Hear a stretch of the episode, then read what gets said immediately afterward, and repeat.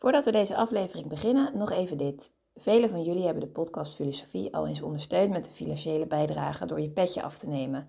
Daar zijn we super blij mee en daarmee draag je ook echt iets bij en maak je onze podcast mede mogelijk. Zo ook Boy en Jan die recentelijk hun petje af hebben genomen. Super veel dank daarvoor. En wil jij ook als trouwe luisteraar ons een steuntje in de rug geven en ervoor zorgen dat we nog lang door kunnen gaan? Kijk dan op petjeaf.com slash podcastfilosofie. Daar vind je alle info en bijdragen kan al vanaf 3 euro per maand. En het biedt ook leuke extra's op, zoals bijvoorbeeld toegang tot onze bonusafleveringen. Maar voor nu, veel plezier met deze aflevering. De geschiedenis in een notendop. De meest serieuze parodie die ik ooit hoorde is deze. In den beginnen was de onzin. En de onzin was bij God. En God, goddelijk, was de onzin. Met deze woorden drukte Friedrich Nietzsche uit dat onzin het eerste of het laatste woord is over de werkelijkheid. Wat bedoelde Nietzsche hiermee?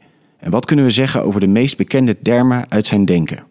God is dood, eeuwige wederkeer van hetzelfde, ubermensch en wil tot macht. Over deze vragen en nog veel meer gaan we het de komende drie kwartier hebben.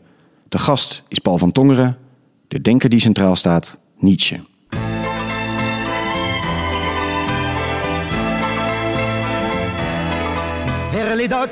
Où le poids et l'ennui me le dos.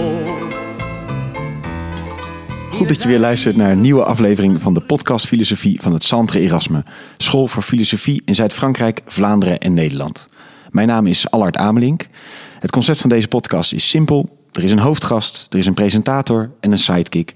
En in ongeveer 45 minuten duiken we in het denken van één specifieke filosoof. Vandaag zit naast mij Kees Vijstra. Ja, leuk. En tegenover ons zit onze gast van vandaag, Paul van Tongeren. Paul is emeritus hoogleraar ethiek in Nijmegen en Leuven. En auteur van vele boeken over de hoofdpersoon van vandaag, Nietzsche. Zo schreef Van Tongeren uh, in de reeks Elementaire Deeltjes in inleiding over Nietzsche. En werkte hij mee aan een vertaling van zijn werk De Vrolijke Wetenschap. Waarvoor hij ook het nawoord schreef. En binnenkort verschijnt daarvan de tweede druk.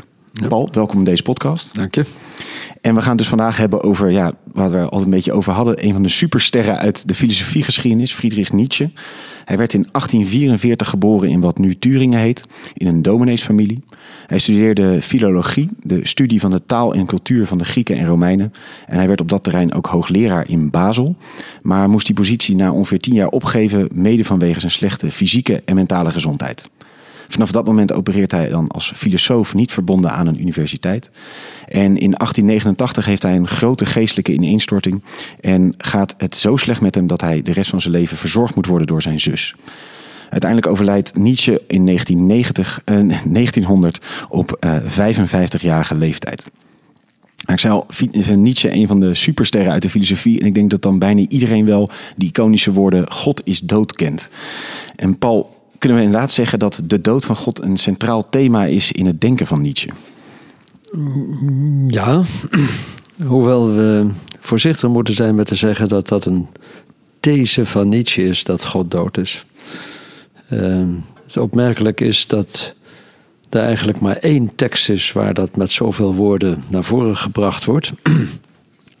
en daar wordt het niet door de auteur rechtstreeks zelf gezegd.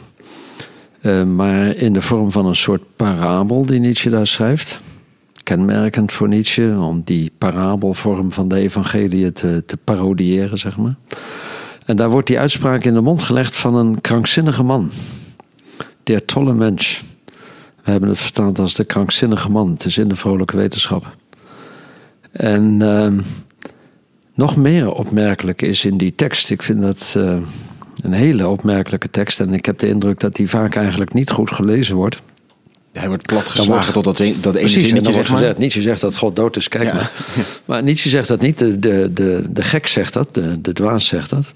Maar bovendien, hij zegt dat tegen mensen, zo staat het meteen in het begin van die tekst. Hij zegt dat tot mensen die daar op de markt waar die eh, op afkomt lopen. En eh, een gek komt de markt op met een lantaarn in zijn hand en roept: Ik zoek God, ik zoek God. En dan staat er, daar stonden net allemaal mensen bij elkaar die niet meer in God geloofden. En ze spotten dus met hem. En dan vervolgens gaat die gek zeggen, die onderbreekt dat gespot en die zegt, eh, waar God is, ik zal het jullie vertellen, hij is dood. En wij hebben hem vermoord. Dus ook dat, wij hebben hem vermoord. En hij is dood. En dat zegt hij tegen degene die niet in God geloven. En de hele tekst is verder één lange preek waarin hij duidelijk maakt wat voor iets catastrofaals en enorms en, en wereldschokkends daar gebeurd is. Waarop de reactie is van de mensen die daar op de markt bij elkaar staan, dat ze in het begin hem uitlachen, met hem spotten, en later hun schouders ophalen en weglopen. Eh, met andere woorden, de, de, de boodschap die de auteur geeft, die Nietzsche geeft, is niet zozeer dat God dood is, maar is dat degenen die niet in God geloven, niet begrijpen wat het betekent dat God dood is. Uh, dus ik zeg niet dat Nietzsche niet zegt dat God dood is. Nou ja, maar hij wil een ander punt maken. Maar hij maakt daarmee een ander punt. Uh, de, de boodschap dat God dood is, is de, is de boodschap van iemand die alleen maar als een dwaas kan verschijnen. En iemand van wie de boodschap onbegrijpelijk is voor een publiek dat niet meer in God gelooft. En dat maakt het precies ook spannend natuurlijk. Hoe, hoe kan dat nou? Dat degenen die niet in God geloven, niet begrijpen wat het betekent dat God dood is. Um, en een van de belangrijke dingen die dat betekent is denk ik dit. Degenen die niet meer in God geloven, geloven nog steeds net zo in God als de hele geschiedenis gedaan heeft. Alleen noemen ze het niet meer God. Maar ze noemen het de waarheid bijvoorbeeld. Of ze noemen het de vooruitgang. Of ze noemen het de mens. Uh, de waardigheid van de mens. Uh, een of ander idool wat weer een hè, idool is een ander woord voor afgod. Een of andere afgod die in de plaats gekomen is van God, maar eigenlijk dezelfde functie heeft. In de filosofie is dat de waarheid misschien. In de cultuur is dat de vooruitgang of in de geschiedenis. In de samenleving is dat misschien de waardigheid van de mens, eh, de rechten van de mens. Maar het zijn allemaal plaatsvervangers voor God. En degenen die niet meer in God geloven, hebben op die manier die God gewoon vervangen door een ander begrip. Maar denken nog, werken nog binnen dezelfde structuur. Want dat zijn dan eigenlijk structuren van het feit dat er een structuur is. Of, of zo, dat, dat de waardigheid van de mens geeft een soort richting aan het leven de, waardigheid van de mens, als, je kijkt hoe dat geformuleerd is, bijvoorbeeld in de universele verklaring enzovoort, dan zie je dat er staat dat dat een onschokbaar fundament is. Dat dat een onvervreemdbaar kenmerk van de mens is.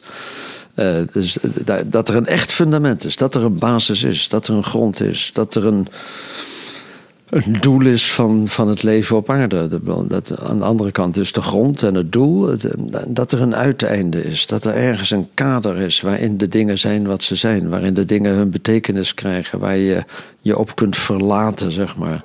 Dat, dat hele schema van denken.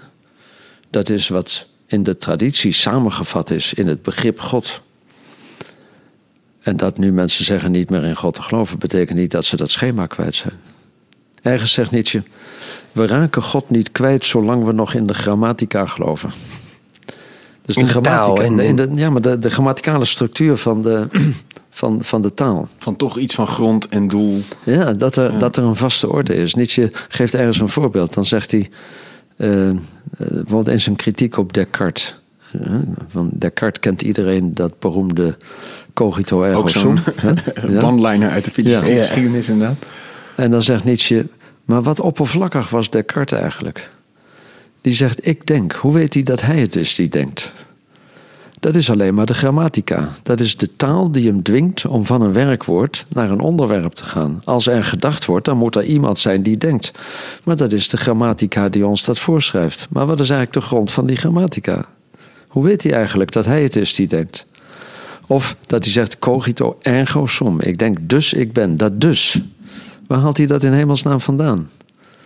Hij denkt dat als hij denkt, dat hij er dan ook wel moet zijn. Maar dat is op basis van een of andere logica. Maar wat is de grond van die logica eigenlijk? Dat zijn allemaal gedaantes ook van een structuur waarop we ons verlaten. Een structuur die opnieuw in de traditie van de metafysica samengebald is in dat begrip God. En waarvan mensen nu zeggen afscheid te hebben genomen, terwijl ze in feite aan de structuur nog helemaal vastzitten. En is dat dan eigenlijk de hoofdlijn in dat denken van Nietzsche? Als we proberen toch een structuur in zijn denken dan te zien, is dat een soort algehele uh, afbraak op het, op het meer consequent doorredeneren van. Nou, consequentie en structuur. Daarmee zit ik er alweer in. Ja. ik, ik, zit er zelf ook nog niet goed in. Een van de redenen waarom, waarom Nietzsche zo, zo populair is, is misschien wel omdat. Uh, ja, om, om, omdat er zoveel chaos in het denken is, dat er iedere keer weer allerlei dingen tevoorschijn springen die, die interessant kunnen zijn. Als je ze dan gaat doordenken en probeert daar een systeem van te maken, dan raak je Nietzsche kwijt. Uh, maar, maar als je iets zoekt, dan kun je bijna altijd wel ergens een aanzet, aanzet vinden binnen dat denken van Nietzsche, die, die je als het ware een duw geeft. Nietzsche zelf schrijft, of Zarathustra schrijft ergens. Uh, je moet wel chaos zijn om sterren te kunnen barren. En hij is die chaos, zou je kunnen zeggen. Het is een. Ik wil natuurlijk ook weer niet zeggen dat het pure chaos is, want er is wel degelijk, er zijn wel lijnen in te ontdekken en daar zullen we het nog wel over hebben. Maar eh, je moet niet beginnen met meteen daar een structuur op te leggen of een theorie van te er, is, er bestaat ook geen Nietzscheanisme in die zin van een soort uitgewerkte Nietzscheaanse leer of iets dergelijks. Er zijn de, de beroemde, beroemde zogenaamde leerstellingen van Nietzsche. Dat, dat wordt dan wel in, de, in de handboekjes, zeg maar. Als je, als je geschiedenisoverzichtjes van de filosofie leest en het hoofdstukje Nietzsche gaat bekijken. Eh, dan krijg je zo'n samenvatting van de belangrijkste elementen van de Nietzscheaanse filosofie. En daar staan dan altijd dingen in als de theorie van de wil tot macht, de theorie van de Ubermens, de theorie van de eeuwige wederkeer enzovoort. Dat zijn eigenlijk allemaal geen leerstukken. Integendeel. En, en Nietzsche geeft dat aan, maar het is blijkbaar zo moeilijk voor filosofen om dat leerstuk-idee los te laten. Het zijn eigenlijk, een, een Duitse collega heeft dat genoemd, anti-leren. Het zijn, het zijn schijngestalten van een theorie die precies duidelijk maken, duidelijk willen maken althans, dat, dat het geen theoretische leerstellingen zijn. Uh, bijvoorbeeld de eeuwige wederkeer van het gelijke. Nou, want laten ze op een gekke manier misschien toch We kunnen ze... even langslopen. Ja? Dan, dus, en dan wetende dat het dus geen leerstellingen zijn, zeg maar. De drie hoofdpunten uit uh, Nietzsche. Dus de, de, de eeuwige wederkeer en de wil tot macht. En, de wat was... en de theorie van het nihilisme zou je er nog bij kunnen noemen. Dat is misschien het meest een theorie. En dat zijn de drie kerngedachten bij Nietzsche die niet het fundament zijn. Ja, niet dat er een ander fundament is, eh, dat dan wel in de plaats van die schijnfundament het echte. Er is geen fundament. Het is een, een chaos die precies dankzij de chaos zoveel interessante dingen kan opleveren. Het is. Uh, ik heb het een keer in een, in een artikel vergeleken met een schitterend vuurwerk. Zo. Een vuur, dat spat uit elkaar. En het is moeilijk om daar, om daar een orde in te ontdekken. Dat we je ziet ineens een figuur, maar het is weg op het moment dat je het gezien hebt. Het is iets schitterends. Maar je moet niet denken dat je het kunt vasthouden om dan vervolgens op dat vuurwerk weer iets nieuws te bouwen of zo. Nee, het is ook weer weg. Het, het, het heeft iets flitsend wat, wat weer verdwijnt. Nou, bijvoorbeeld de eeuwige terugkeer van hetzelfde. Uh, dat is een gedachte. Eh, waarvan hij aan de ene kant zegt dat hij een ongelooflijke betekenis heeft. Dat het het begin van een nieuwe geschiedenis is. Dat het alles op zijn kop zet enzovoort. Een gedachte waarvan hij zegt dat hij tot hem gekomen is. Hij heeft het niet bedacht, maar de gedachte is tot hem gekomen. En, waar staat dat in de Zarathustra of in welke? Of? Al, uh, dus het, het gaat terug op een ervaring die hij in augustus van 1881 in Sils Maria heeft opgedaan. Waar hij... Uh, langs het water loopt en op een bepaald moment ineens ziet. Ja, wat? Hij ziet iets wat volgens hem alles verandert. Nadat hij die gedachte gehad heeft, en de, en de plaats en het moment is precies aangetekend, bij een piramidaal bloksteen ergens langs het meer van Silvaplana stelt helemaal niks voor. De eerste keer dat ik er was, ging ik ernaar zoeken. En ik kon hem maar niet vinden. Toen ben ik in het Nietzsche Museumpje in Sils Maria gaan vragen waar dat toch was. En toen wees het mij aan. En toen bleek ik er al drie keer langs gelopen te zijn. maar het, bedoel, er liggen heel veel van dat soort blokken steen daar. Het, stelt niks voor. um, Maar voor hem was dat een enorm moment. Een- een- enerzijds maximale betekenis daaraan geven. Er is iets heel groots gebeurd. Maar vervolgens, als je dan gaat kijken in zijn teksten, dus de aantekeningen vanaf 1881, dan in de Vrolijke Wetenschap verschijnt het een paar keer. En dan in Zarathustra wordt het een, een soort hoofdlijn in het verhaal. Maar in de Zarathustra wordt dan ook vooral duidelijk dat alles wat probeert om die gedachte uit te drukken, dat die er helemaal naast zit. Dus het is een heel belangrijke gedachte. Maar op het moment dat hij het formuleert, zegt hij: maar dat is het niet. Dat is onzin. Dat is, eh, dat is een, een, een orgeldeuntje, zegt hij. Dat is helemaal geen, geen grote gedachte. Dus precies in dat werk waar het de allerbelangrijkste rol speelt, is elke formulering die ervan gegeven wordt, een formulering die terzijde geschoven wordt of die zelfs bespot wordt. Voorbeeld van wat een antileer genoemd zou kunnen worden. Want wat is dat idee van die eh, eeuwige wederkeer van hetzelfde? Wat, wat... Nou ja, Als het positief wel wat is. Maar dan ga je mee dwingen om, Nou, als om, dat dan... om weer het commentaar van Nietzsche te krijgen van ja. Ja. dat zeg je nou, maar dat is het niet. Nee, nee. Ja. maar goed, wat, ontkracht hij vervolgens dan? Laat ik het zo zeggen. En Dan, Nou ja, je kunt. Je, dus, ik, ik, een voorbeeld van de manier waarop het, waarop het door Nietzsche heel expliciet ontkracht wordt.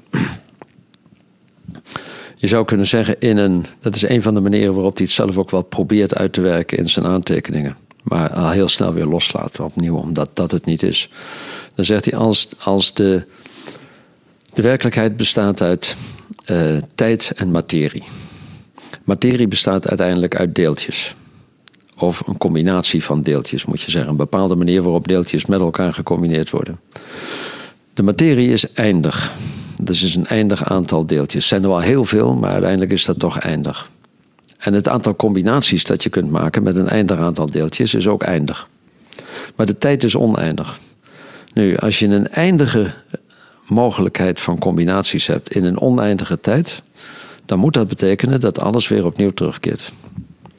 Nou, Zo probeert hij het een keer uit te werken, met behulp zelfs van fysische theorieën. En, en moet, ik me- hoe moet ik me dat dan heel concreet voorstellen? Dat gewoon alle vormen van leven, zo, zoals we die nu kennen, ooit eh, Ja. ook weer totaal anders kunnen zijn? Of dat gewoon alles wat we kunnen denken ooit mogelijk zal Ja. zijn? Of, dat de hele werkelijkheid te vergelijken is met één worp van de dobbelstenen, die daarna weer opgepakt worden en weer opnieuw gegooid worden. En uiteindelijk zal elke combinatie van dobbelstenen weer eindeloos terugkeren. En alles is al eindeloos vaak gebeurd. en dat was dat En zo- inzicht bij dat lullige piramide. Nou ja, dat is één manier waarop die, die ervaring. Want ik denk dat je het eerder een ervaring moet noemen dan een gedachte. Of misschien beter gezegd dat die gedachte een ervaring was. Want hij zegt niet voor niks, die gedachte kwam tot mij. Dat het jou gebeurt, dat het jou overkomt, is uitdrukking van een ervaring. Dat is een van de manieren waarop die ervaring geformuleerd wordt en weer terzijde geschoven wordt. is het een idee wat, wat, wat ook wel eens bij andere filosofen aan de orde is geweest?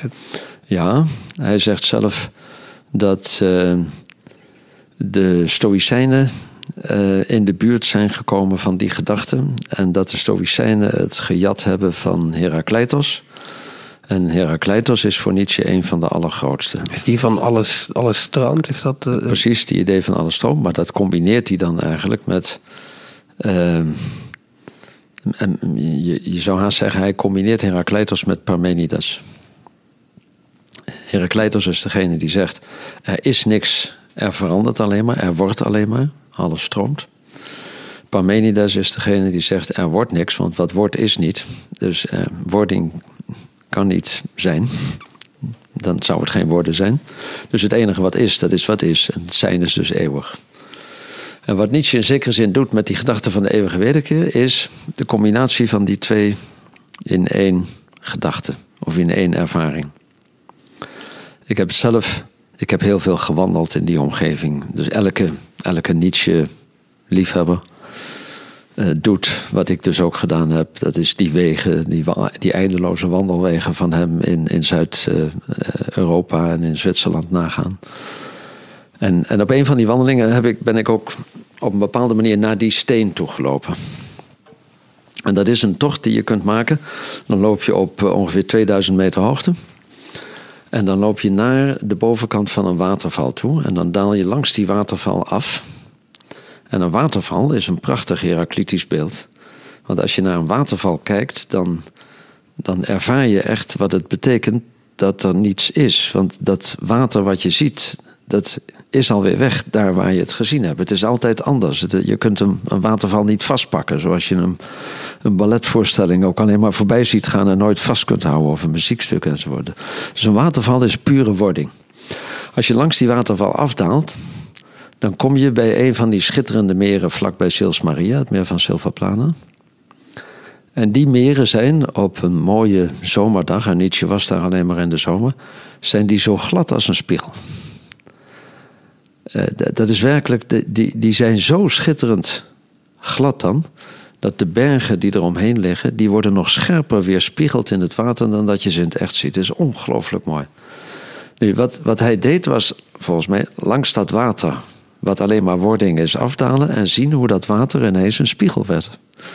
Dus daar, daar zie je als het ware heel in, in de natuur die twee bij elkaar komen. En, en dat heeft hij op een of ander moment dan plotseling, heel precies gedateerd, ik geloof de 11 augustus van het jaar 1881 of zo. Om één uur.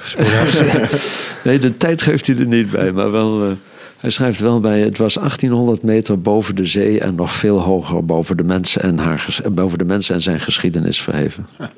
Maar dan, dan, dan, dan ervoer hij eigenlijk die gedachte, of dat kwam tot hem.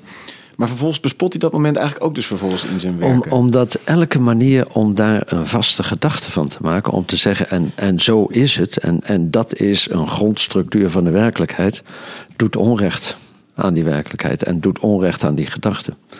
Die gedachte ziet iets wat eigenlijk verraden wordt in de formulering daarvan. Het lijkt een beetje op wat je soms ziet bij, bij mystici eigenlijk. Ik, ik heb altijd de indruk dat het een soort van quasi-mystieke ervaring is geweest. Bij mystici heb je ook zoiets. Die, die, die, hebben, die hebben iets ervaren.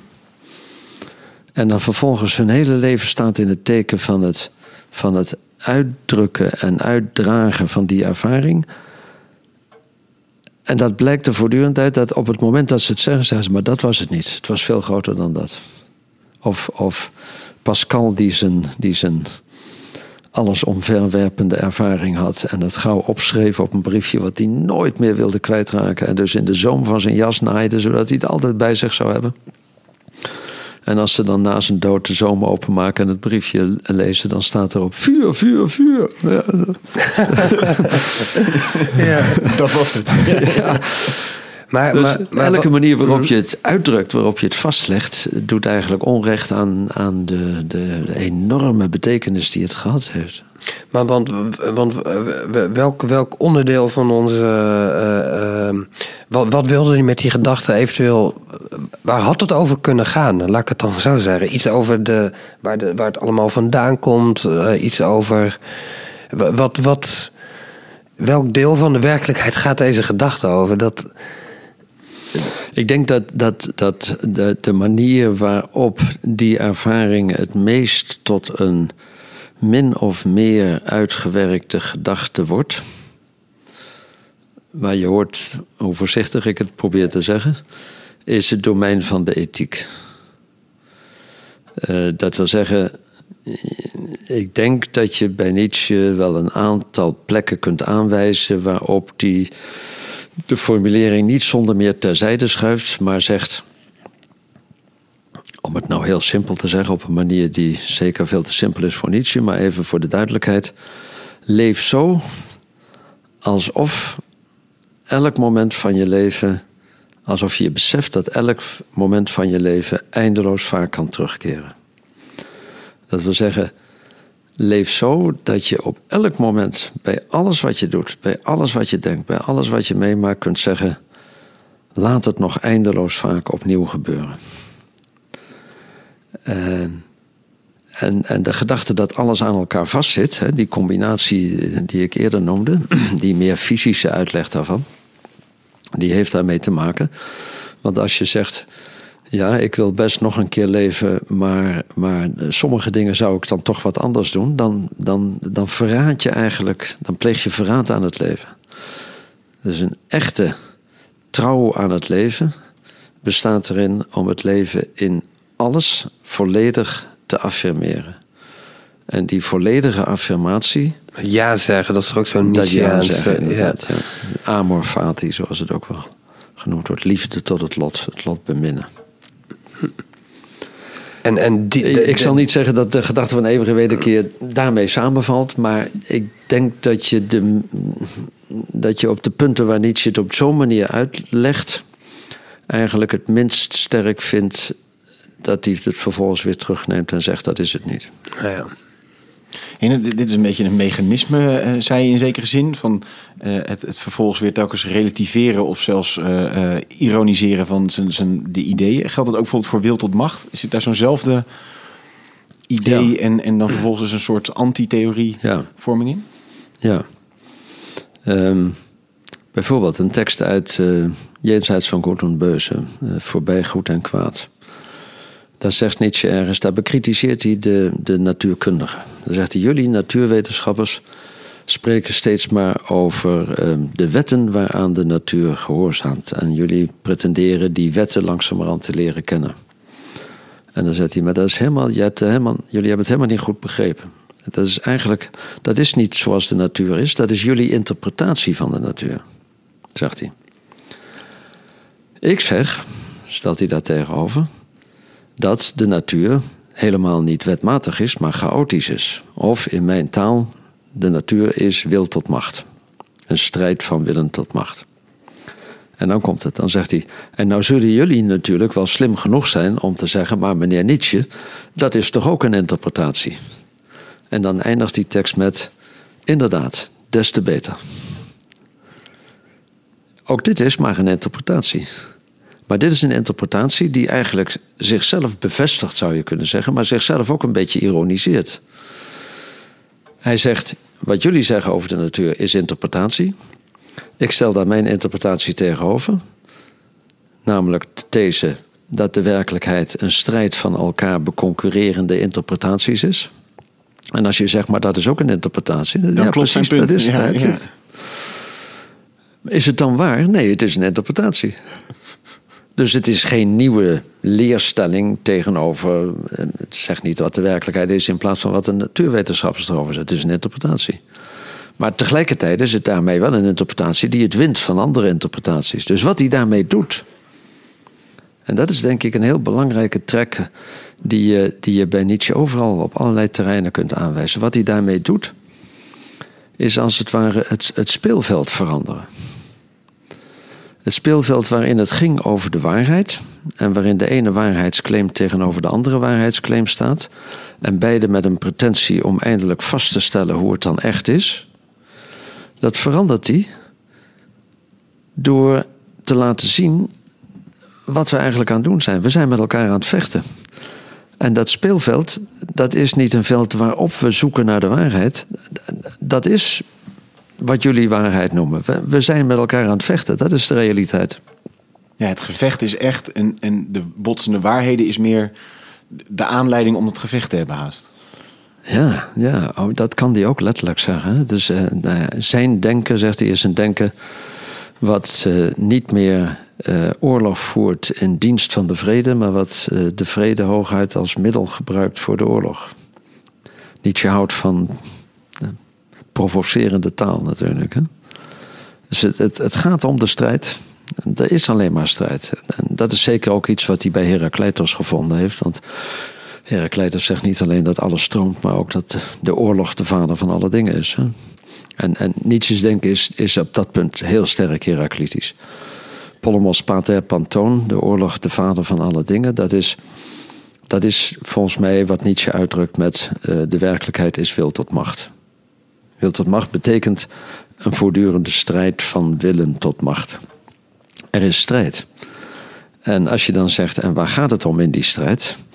Ja, om macht, maar, maar macht is alleen maar macht die tegenover tegenmacht staat. Dus macht is niet anders dan, dan een moment in de strijd. Het is een voortdurende strijd waarin geen einddoel is, waar ook geen begin van is. Het is de chaos die. Ja, wat dus ook past bij dat, waar we het aan het begin over hadden, God is dood. Dat als strijd dan toch nog weer een doel of een eindpunt zou hebben, zou suggereren dat er toch gewoon nog een logisch framework is met een begin en een einde, een goed en een fout. En, een, Ja. en die strijd Ja, is permanent ja, ja, in chaos. Ja, ja. ja God, God is natuurlijk de ontkenning van zoiets wat geen begin en geen einde heeft. Nee. God is het begin en het einde. Ja. Ehm, en die structuur van het Goddenken, van de theologie, is de structuur van de metafysica geworden, die volgens Nietzsche vanaf Plato tot op de dag van vandaag eigenlijk de structuur van het denken is. En of mensen daarbinnen nou zeggen in God te geloven of niet, dat is eigenlijk, eh, dat- zijn maar op oppervlakte eh, verschillen. Die structuur zijnde, wat, wat is die structuur dan? Eh, die structuur van dat metafysische denken waar hij kritisch op is? Nou, dat er een begin is, bijvoorbeeld. Dat- Dat, dat er een een, einde is, is. ja. Dat er een doel is. Dat Ja. er een waarheid is. Dat er een eenheid is onder de veelheid. Dat er waarheid is achter de waarschijnlijkheid. En hij vecht dat heel sterk aan bij Plato. Plato was degene die daarmee begint. Wat zegt Plato met de beroemde allegorie van de God, die ongetwijfeld in de Plato-podcast aan de orde is Nou, die geweest? moet nog komen. Oh, Die Die moet nog komen, ja. ja, ja. Dan moeten mensen allemaal maar vast even googlen. ja, Ehm, dat Dus is dat natuurlijk die idee van een laat- werkelijkheid achter deze Precies, hè? dus ja. dat wat wij zien, dat is alleen maar de schaduw van de afbeeldingen van de echte werkelijkheid. En die echte werkelijkheid, dat is de werkelijkheid van de ideeën. En die ideeën, die worden weer gedragen of die, die worden gefundeerd in de ultieme idee, de idee van de ideeën enzovoort. Dat is, de echte werkelijkheid ligt elders. Maar dat is wel de grond van datgene wat wij als werkelijkheid ervaren, wat in feite dus alleen maar schijn enzovoort is. Nu, die idee die bij Plato volgens Nietzsche begint, of eigenlijk bij Socrates, maar bij Plato dan echt als een these wordt uitgewerkt. Ja, die vind je tot op de dag van vandaag. Ik geef in, in lezingen wel eens het voorbeeld van de, de hedendaagse wetenschap. Die pretendeert dus niet meer platonistische metafysica te zijn, maar echte wetenschap. Maar wat zegt de wetenschapper tegenwoordig? Wij denken wel, zegt de de hersenwetenschapper bijvoorbeeld, dat we vrij zijn, dat we een vrije wil hebben. Maar de wetenschapper die kijkt achter die schijn en die weet dat eigenlijk, dat, dat in, ten diepste, er helemaal geen vrije wil bestaat, maar dat er weet ik wat voor neuronale processen zijn die bepalen wat wij doen. Dat is pure Platoonse metafysica, zou Nietzsche zeggen. Dus de wetenschap met dat idee van door de schijn heen of achter de schijn te kijken naar, naar de werkelijke werkelijkheid. Ja, als je al dingen als in het. wezen of werkelijk Ja. of ten diepste zegt, Ja, dan- begeef je ja. al op, eh, op Ja. glad ijs. Ja, precies. Dus, de, de, de, dus we, hebben, we zijn eigenlijk die, die, die drie kernbegrippen van Nietzsche, die ook weer niet de kernbegrippen zijn, zijn we toch aan het behandelen. We hebben dus de, de, net de, de wil tot macht en de eeuwige wederkeer gehad. En een derde was dan die gedachte van de, De Ubermensch. Ubermensch, toch? Dat was een derde Ja. eh, ja, fundament bij, bij Nietzsche. Ubermensch is, eh, zoals je zou kunnen zeggen, dat wil tot macht een, een anti-fundament is. hè? Het is Het fundament dat zegt er is geen fundament, maar chaos. Zo zou je kunnen zeggen, is de Ubermensch een anti-einddoel. Ehm eh, Ubermensch verwijst eerder naar, naar een toekomst, naar wat. hè? Ehm, maar volgens mij is, maakt Nietzsche overal duidelijk dat de Ubermensch in ieder geval niet precies zo'n einddoel is. Eh, het is een, een, een anti-einddoel weer, wat eigenlijk niet anders betekent dan de mens is niet het laatste. Niet dat er een ander laatste is, maar dat schijnbeeld van de Ubermens wordt als het ware ingezet tegen het humanisme, zowel het humanisme binnen de religie als het humanisme als opvolger van de religie. Wat in de mens de bestemming van de schepping of het doel van de schepping of eh, de, de, de zin van het leven of weet ik veel wat ziet. Eh, Nietzsche geeft ergens als, als definitie van de mens een hele mooie definitie, een typisch, typisch Nietzscheaanse vondst vind ik. De mens is het nog niet vastgestelde dier. Eh, het nog niet vastgestelde dier. Dus de mens is een dier, maar een dier dat anders dan de andere dieren geen vaste identiteit heeft. Maar tegelijkertijd zegt hij nog niet vastgesteld. Dus je kunt ook niet zeggen, nou ja, wij zijn gewoon niet vastgesteld. Dat wil zeggen, het niet vastgesteld zijn kan niet anders dan leiden tot een zoeken naar een vaststelling. Dus wat zie je? Dat de mens voortdurend probeert om zichzelf vast te stellen.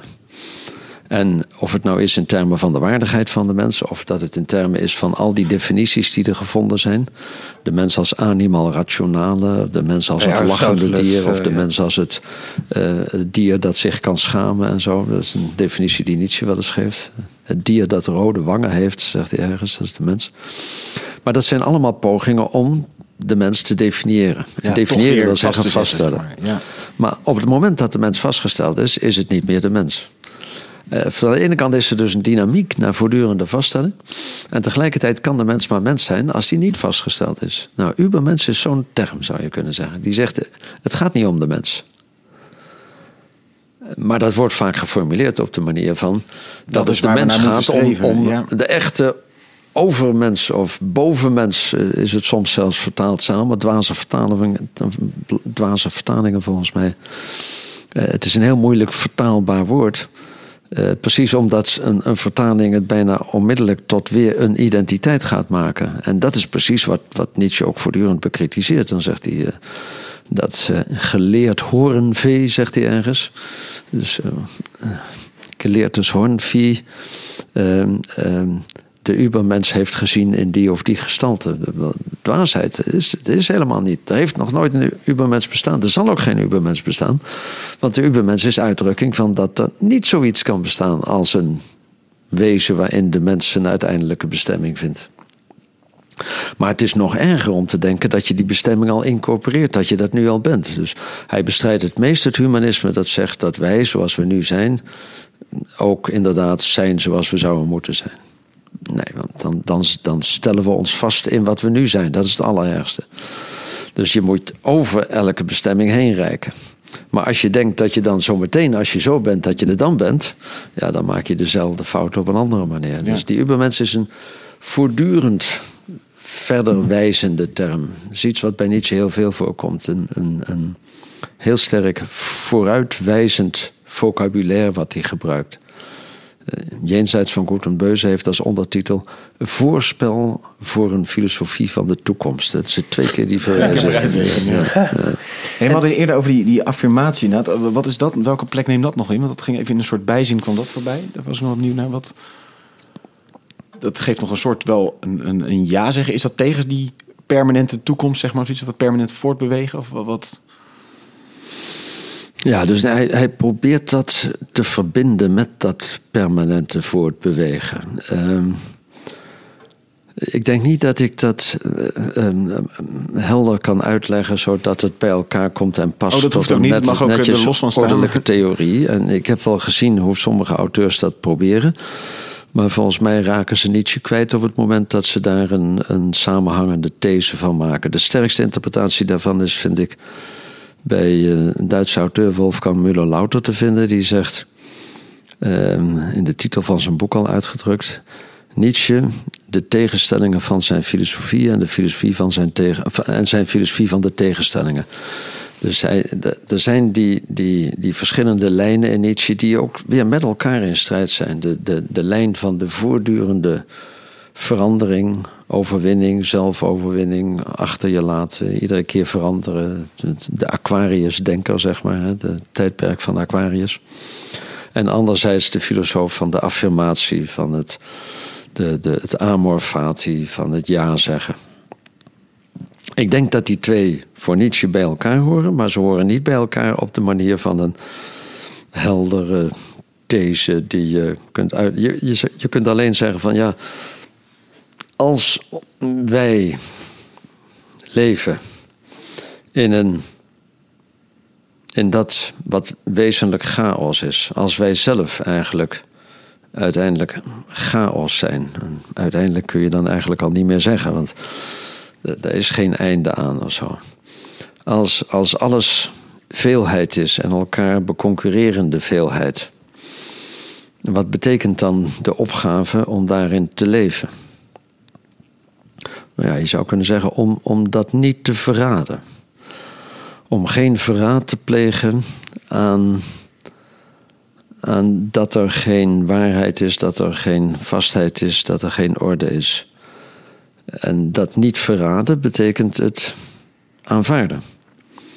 En aanvaarden niet in, de, in een zwakke zin, want daar, daar gaat hij juist heel sterk tegen. Niet aanvaarden in de zin van, nou ja, het is nou eenmaal zo. Want wie zegt, nou ja, het is nou eenmaal zo, die stelt die werkelijkheid die die moet aanvaarden tegenover een ideaal.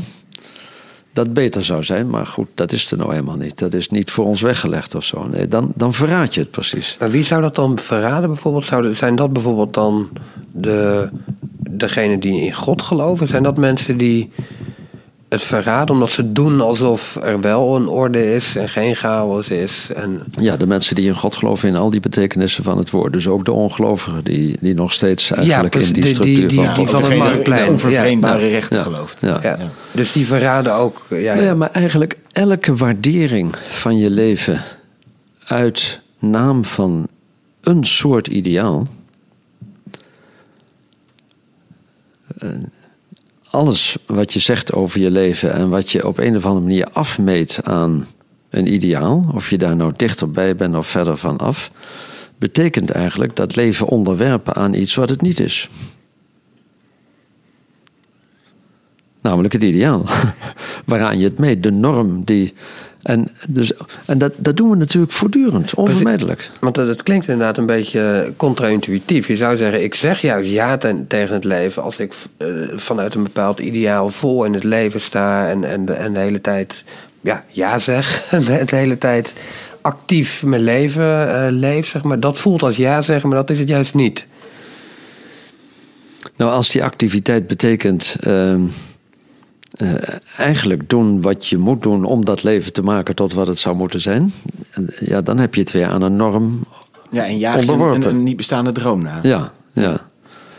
Ehm, maar je zou kunnen zeggen, als je, als je nou helemaal samenvalt met, met de bewegingen die je maakt, met de veranderingen die je doormaakt en zo, en daar helemaal niet meer over oordeelt, zou dat dan het ideaal zijn? Ik denk dat je daar moet zeggen, dat kan het ook niet zijn, want dan ben je een vastgesteld dier. Dan, Ja, en je dan moet ben wel nog hebben, als een zeg maar, dier. ja. Dus we, we, we moeten als het ware voortdurend streven naar, in de Zarathustra is dat dan streven naar de Ubermens, hè, voorbijgaan naar de Ubermens. En tegelijkertijd niet het leven beoordelen vanuit een ideaal. Ja, het, het blijft met elkaar in spanning staan. Maar spanning is niet een argument tegen het leven. Nee, dat is juist een Want ultieme strijd. de werkelijkheid Ja. is alleen maar spanning en strijd en chaos. En dat ook ten diepste ook weer niet, want daarmee zou je het ook weer vastpinnen op iets. Ja, maar, eh, dus het, eh, maar het wordt heel gauw flauw als je het zo zegt. Dan wordt dat weer een theorietje of zo. Ja, ja. Maar ik denk dat als je, als je het lastige daarvan voelt, als je, als je enerzijds ziet van elke manier om mijn leven of de werkelijkheid te beoordelen uit naam van iets anders, is eigenlijk ontrouw aan dat leven, aan die werkelijkheid. Is eigenlijk platonisme dat zegt: dit is het niet echt. Of dit moet je belichten vanuit dat licht om te weten wat het eigenlijk is of wat het ten diepste is. Of dit heeft alleen maar zin omdat het leidt tot dat. Of iets. Dus al die manieren zijn eigenlijk verraad aan datgene wat je beoordeelt. En tegelijkertijd moet je erkennen dat het samenvallen met wat je nu bent, alleen maar, alleen maar wat dan misschien mindful-achtig mag heten, helemaal in het nu zijn of zo. Ja, dat is, dat is wat Nietzsche vertierung noemt. Dat is, dat is dier worden. Het dier is helemaal in het nu. Dat, eh, ik vind dat eigenlijk een, een prachtige gedachte. Dat, dat wij, wij zijn wezenlijk. Nietzsche maakt ergens die vergelijking ook. Een, mooi verhaal vind ik, wat Nietzsche zelf als een verhaaltje schrijft. Van, ik loop een keer, zegt hij. Je kunt je dat zo voorstellen in de bergweide daar bij Sils Maria. Hij liep langs een weiland waar koeien stonden. En hij dacht bij zichzelf: Goh, wat zien die beesten er toch altijd gelukkig en tevreden uit. En ik besloot het beest aan te spreken en te vragen: Leg mij eens uit. Hoe krijg je dat voor elkaar om altijd zo gelukkig en tevreden te zijn? En dan zit hij: Het dier hief zijn kop op, alsof het wilde zeggen: Dat komt omdat ik altijd alles onmiddellijk vergeet. Maar toen vergat het dat en graasde verder. Dus Fantastisch. het, het dier is gewoon dat wat het is en, Ja. en niet meer dan dat. Ja. Dus dat kan het niet zijn. Wij, wij zijn onvermijdelijk meer dan wat we zijn. Dat is, dat is de, de, de paradoxale conditie van de mens. De mens is in termen van tijd nu uitgedrukt. De mens is altijd daar waar hij nog niet is. Leeft van verwachtingen. De mens is altijd daar waar hij niet meer is. Leeft van herinneringen. En dat betekent dus eigenlijk twee keer, twee keer niet in het nu zijn, niet aanwezig zijn. En de oplossing om te zeggen we moeten helemaal in het nu zijn is een schijnoplossing, want, want ontkent wat precies de aard van de mens is. Maar tegelijkertijd is dat opgave en onmogelijkheid. Of tegelijkertijd is het de opgave om aanwezig te zijn, maar als een wezen wat onvermijdelijk altijd afwezig is. En, en Nietzsche's denken is als het ware de, de, nou, de meeste, weet ik niet, maar wel een zeer radicale expressie van die conditie van de mens. Maar als je daar een theorie van maakt die zegt en de mens is zus en zo, ja, dan heb je het Dan zit je gelijk weer Ja. verkeerd. Ja. Ja, maar is, is dit niet precies ook wel wat, wat eh, essentialisten zoals Sartre, waar we voor een, al eerder een podcast hebben, eh, over op hebben opgenomen, eigenlijk precies deze gedachte Het eigenlijk... samenvallen met jezelf inderdaad. Ja. Dat dat onmogelijk is. eh, Ja, dus dat die... eh, Nietzsche is een heel sterke inspirator van het existentialisme. Nog niet zo sterk bij Sartre, of niet zo sterk bij Sartre. Eh, Sartre is eerder door Heidegger aangesproken, maar Heidegger is door en door door Nietzsche beïnvloed natuurlijk. Eh, maar bijvoorbeeld Camus eh, is, is een groot Nietzsche-liefhebber geweest. Altijd had een foto van Nietzsche boven zijn bureau hangen. Gabriel Marcel, de- de- de- het existentialisme is door en door door Nietzsche gevormd, inderdaad. Dus Maar die niet-identiteit van de mens, zeg maar. dat je jezelf... Ja. Ja, jezelf moet, ik wilde zeggen, eh, ja. Ontdekken is het ook ik, niet, ik durf het bijna niet meer... eh, je voor het weet trap je in de valkuil Ja. van toch weer. Ja. Maar überhaupt zou je een beetje, eh, gaf je van tevoren aan, over de hele geschiedenis van de filosofie na Nietzsche is door Nietzsche beïnvloed. Ja. ja, de hele geschiedenis is misschien te veel gezegd, maar wel zeer veel inderdaad, ja. Dus je ziet eigenlijk dat, dat elke nieuwe beweging in de filosofie zich weer op een of andere manier op Nietzsche beroept. Dat geldt voor het existentialisme, dat geldt voor het structuralisme, dat geldt voor het deconstructiedenken. Eh, iedere keer weer opnieuw zie je dat mensen teruggrijpen op Nietzsche. Ook hedendaagse, eh, dus heel actueel, dus mensen zoals eh Agamben en hoe heet de andere man? De Fransman. Eh, eh, eh, Badiou. Badiou, ja, oké. Van die, of Zizek, dat, dat zijn ook mensen die, ook als ze niet expliciet over Nietzsche schrijven, heel duidelijk door dat denken van Nietzsche heen gegaan zijn. Dus overal zie je die, die beweging opkomen. Je ziet in de fenomenologie hoe die een belangrijke rol gespeeld heeft. Ehm, en dat geldt niet alleen voor de filosofie, maar ook andere ontwikkelingen in de cultuur. Dus de, de kunsten. In de kunsten is Nietzsche iedere keer weer inspirator, ook voor nieuwe ontwikkelingen. Ehm, dat geldt voor de, voor de dans, voor de muziek natuurlijk heel erg sterk. En, waar zit die grote inspiratie dan in? Eigenlijk in dat compleet eh afbraakkarakter, zeg maar, dat, dat eh, wegnemen van elke horizon. Is dat dan wat al die filosofen inspireert en ook die kunst inspireert? Wat, want het lastige is dus niet, je kunt niet zeggen, ja, ik bouw fort op Nietzsche ergens, want dat is Nee, zo gauw je dat gaat zeggen, dan, zit je eh, dan gaat het mis. Ja. Ja, Dat gebeurt wel soms hoor. De, de- de- daar waar het Nietzscheanisme tot een ideologie wordt, want dat is natuurlijk ook gebeurd. Hè? De hele zeg maar, bruine receptie in, eh, in het begin van de, van de 20e eeuw ehm, is een ideologisering van Nietzsche. Ehm, In Nazi-Duitsland. in Nazi-Duitsland, ja.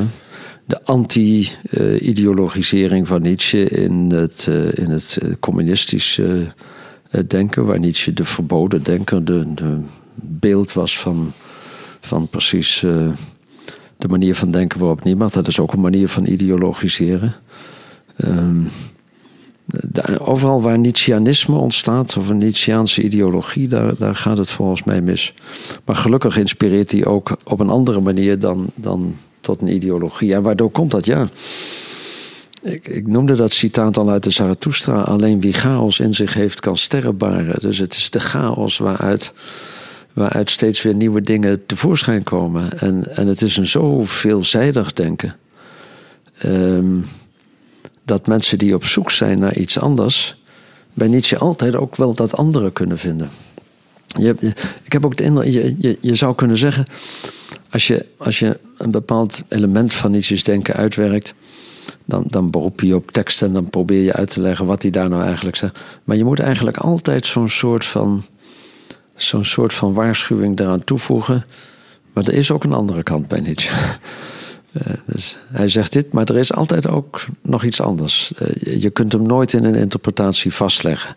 En dat geeft natuurlijk mogelijkheden van, van iedere keer weer nieuwe dingen. Ja, en ik, ik, ik, ik was nog met één, eh, één vraag eigenlijk blijven zitten.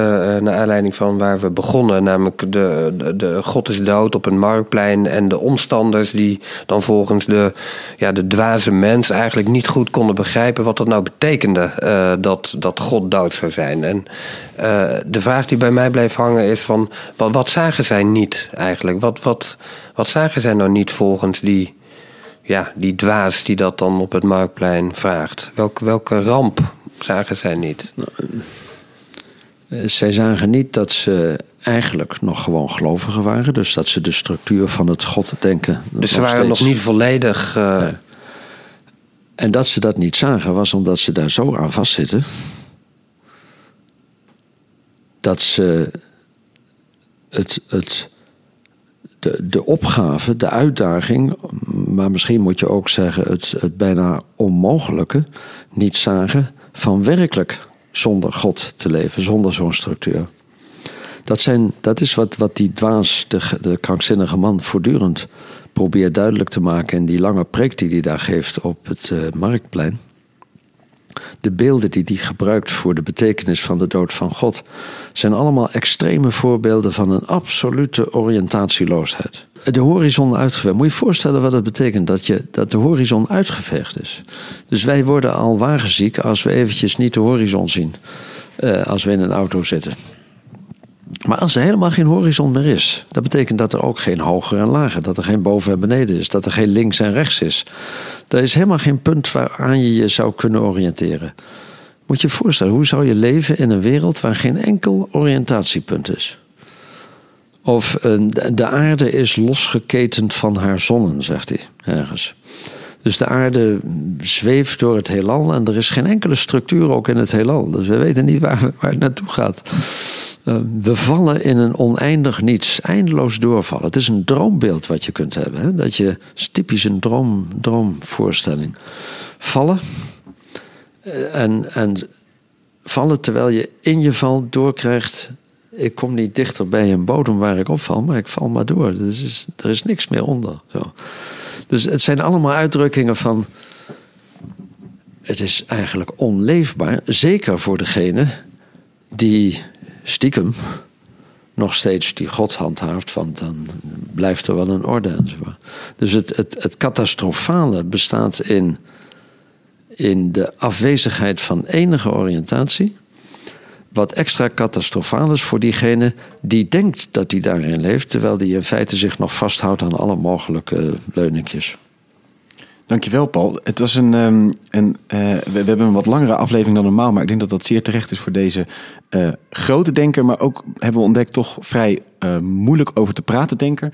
Omdat hij eigenlijk een soort. Het is een, zoals Paul mooi zei, had eigenlijk een schitterend vuurwerk. Telkens zie je een knal in de lucht die mooi is, maar je kunt vervolgens niet zeggen dat je daar weer op doorbouwt. Dus die komen eigenlijk achter elkaar door. We hebben net inderdaad gehad over hoe uh, God is dood, de meest bekende tekst die vanuit Nietzsche voortkomt, um, gaat eigenlijk niet zozeer over alleen God, maar over het hele idee van zin, van richting, van waarheid, bijvoorbeeld ook van voortgang, van waardigheid van de mens, van dat er een eenheid in de veelheid is. Al die dingen ontkent Nietzsche en hij zegt eigenlijk dus met in het praten over God is dood, juist over dat dat heel vaak helemaal niet consequent doordacht is. Dus dat mensen alsnog een horizon hanteren. Um, uh, dan misschien het woordje God loslaten, maar we eigenlijk de grammatica van het denken in God nog steeds hebben. En vervolgens is hij daar eigenlijk in zijn eigen filosofie gaat dat ook telkens door. Dus het is niet dat hij dan vervolgens daar een heel consequent degelijk verhaal opbouwt. Want dat zou natuurlijk een soort ontkenning zijn van deze uh, grondeloosheid. Um, dus we hebben bijvoorbeeld de eeuwige wederkeer van hetzelfde gehad. Een ervaring die tot hem gekomen is, een gedachte die tot hem gekomen is. Um, waarin er wel een soort structuur is, maar waar hij tegelijk in zijn, eigenlijk zijn schrijven erover dat telkens weer gelijk bagatelliseert of ridiculiseert. Um, de wil tot macht, waar ook zo'nzelfde ironische slag een beetje in zit, waar je niet zozeer een nieuwe thesis poneert, maar eigenlijk meer het hele speelveld verplaatst. En zegt het gaat niet over de botsende ideeën, maar het botsen van de ideeën is eigenlijk hetgene wat gebeurt. En daar zit ook weer iets ironisch in dat ook dat dan weer toch ook weer met die uh, uh, zekere sceptisch bekeken moet worden. En dan hebben de Ubermensch dat vaak dan misschien platgeslagen is in dat uh, bruinere tijden. maar ook daarvoor geldt juist de mens is het um, nog niet tot dier gemaakte of nog niet vastgestelde. een vastgesteld dier is een dier. En nog niet vastgesteld is juist hetgene wat de mens maakt. Dus dat nog niet zit een beweging in. Maar ook daarvan weer vanuit Nietzsche. Er is niet dat die ubermens dan een soort eindpunt is waar we dan weer terecht moeten komen. Dus daar zit die paradox in van de beweging. En tegelijkertijd moeten we ook ergens erkennen dat er geen horizon is. Dat het er allemaal niet is. En tegelijkertijd moeten we dat ook weer niet klakkeloos accepteren. Maar niet verraad plegen aan het leven. Ergens aanvaarden, maar ook weer telkens in beweging blijven. Zo zit er dus continu die spanning in dat denken. Dat maakt het een ongrijpbaar denken ook een hele rijke denker. En vandaar dat eigenlijk de hele filosofiegeschiedenis, nou bijna de hele filosofiegeschiedenis na Nietzsche dan compleet door hem beïnvloed is. Um, een buitengewoon integrerende denker. Elke vorm van dus hem in een hokje stoppen doet hem tekort. Uh, dat is sowieso denk ik het minste wat je moet meenemen uit deze podcast. Hoor je iemand met hele stellige evidenties over Nietzsche praten en over zijn denken. Gaf Paul net mooi aan. Je moet eigenlijk daar altijd bij zeggen. Nietzsche zegt A, maar tegelijkertijd zegt hij ook. En daar zit altijd weer een, eh, een wederklank in. Ja. Dank, uh, samenvatting. Gelukkig. Ja, ik was uh, bang dat ik nog weer toch in een paar drollen zou trappen van, uh, van zekerheid. Maar ik heb ze geprobeerd te omzeilen. Um, hartelijk dank, Kees, voor jouw bijdrage. Maar bovenal, Paul, heel hartelijk dank voor deze podcast. Um, jullie als luisteraars dank voor de aanhoudende aanmoedigingen om een podcast over Nietzsche te maken. Dat doen we zeer graag. Um, laat vooral ook weten wat je ervan vond. Dat vinden we leuk om te horen. Laat een positieve beoordeling achter als je het een mooie podcast vond. En deel hem vooral ook met iemand anders die dit uh, denken ook wel kan gebruiken. Of met overmatige stelligheid over Nietzsche praat. um, heb je nou een denker waarvan je zegt, die zou ik graag een keer uitgediept willen zien? Laat het ons vooral weten, want uh, daar gaan we graag mee aan de slag. Nogmaals, dank voor het luisteren en graag tot de volgende keer.